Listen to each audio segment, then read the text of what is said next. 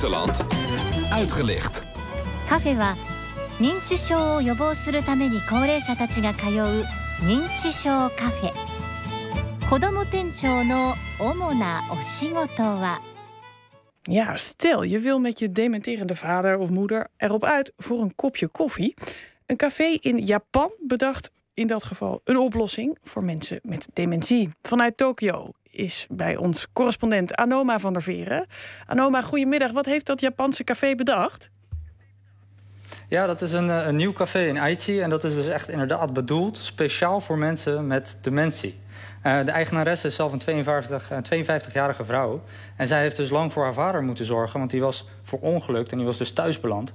En toen kwam ze er eigenlijk achter dat uh, voor mensen met een beperking, voor ouderen met een beperking, eigenlijk weinig plekken zijn waar ze heen kunnen.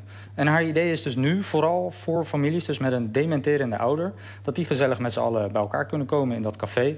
En het mooie is dus als je kan zorgeloos je, je, je ouder meenemen, ze spontaan beginnen te schreeuwen of even gaan rondlopen, is er eigenlijk niemand die er raar van opkijkt, want het is een hele comfortabele plek voor de hele familie dus. En is dementie dan zo'n groot probleem in Japan? Ja, ja het, is, uh, het, is, het is een enorm probleem. Dus daarom is het ook wel bijzonder dat dit gebeurt... en dat het ook uit eigen initiatief allemaal gebeurt. Niet vanuit de, de overheid. Want uh, de verwachting is dat in 2030 al 1 op de 3 Japanners boven de 65 is. En dat daarvan weer 1 op de 5 gaat dementeren. Dus ja, we hebben het echt over miljoenen mensen.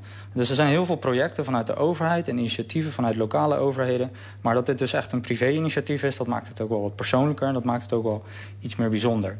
Maar ik hoor je zeggen, ja, dit is een initiatief van dat café. De overheid doet ook wel degelijk wat. Wat, wat zijn dan het soort initiatieven dat de overheid uh, uh, ontplooit voor mensen met dementie? Ja, dat is echt van alles. Dat is natuurlijk gewoon een enorm probleem. Ik zei het net al, miljoenen mensen gaat het over. Uh, dus ze hebben nu bijvoorbeeld een minister van eenzaamheid ingesteld. Ze investeren steeds meer in, in technologische innovatie voor in de zorg. Denk bijvoorbeeld aan die, uh, aan die mooie zorgrobots die je altijd op tv voorbij zien komen, ziet komen. Uh, maar ja, die werken in het echt natuurlijk amper. Uh, uiteindelijk valt de zorg voor dementie meestal op de familie. op de schouders van de familieleden. en dan moet het, zijn het vaak ook nog eens keer vrouwen. die moeten dan ook nog voor de kinderen zorgen en nog eens een keer werken. Dus dan is het wel fijn om even tot rust te komen in zo'n café... waar je dan wel met je ouders even langs kan gaan. Ja, en dat nieuwe café zit dus in Aichi. Ik, ik neem maar aan dat jij er nog niet geweest bent. Waar weten we meer? Hoe ziet het eruit bijvoorbeeld? Ja, het is heel leuk. Het is een beetje buiten. Je komt ook buiten in zo'n uh, zo'n traditioneel houten ingangetje... met zo'n vlaggetje dat erboven hangt. Alsof je een sushi-restaurant inloopt. Uh, het, is, het is heel open, het is heel gezellig. Er zitten ook kinderen uh, die van, de, van de basisschool om de hoek.